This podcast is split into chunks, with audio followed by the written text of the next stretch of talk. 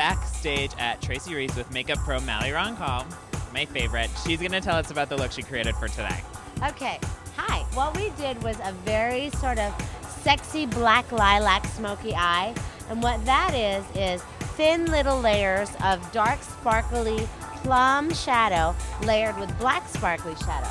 So when you do that, you get a very multi-dimensional look. Dark purple and then the black layered on top. Also blended right underneath. Very, very sexy, pulled out. Okay. Next thing you did was we did a very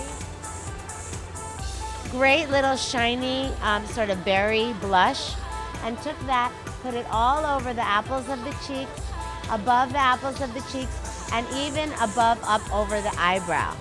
Now what that does is we really wanted to sort of activate this whole eye area with lots of color. So that's why you had a lot of blush here and even a little bit on the cheekbone. So it goes sort of all around.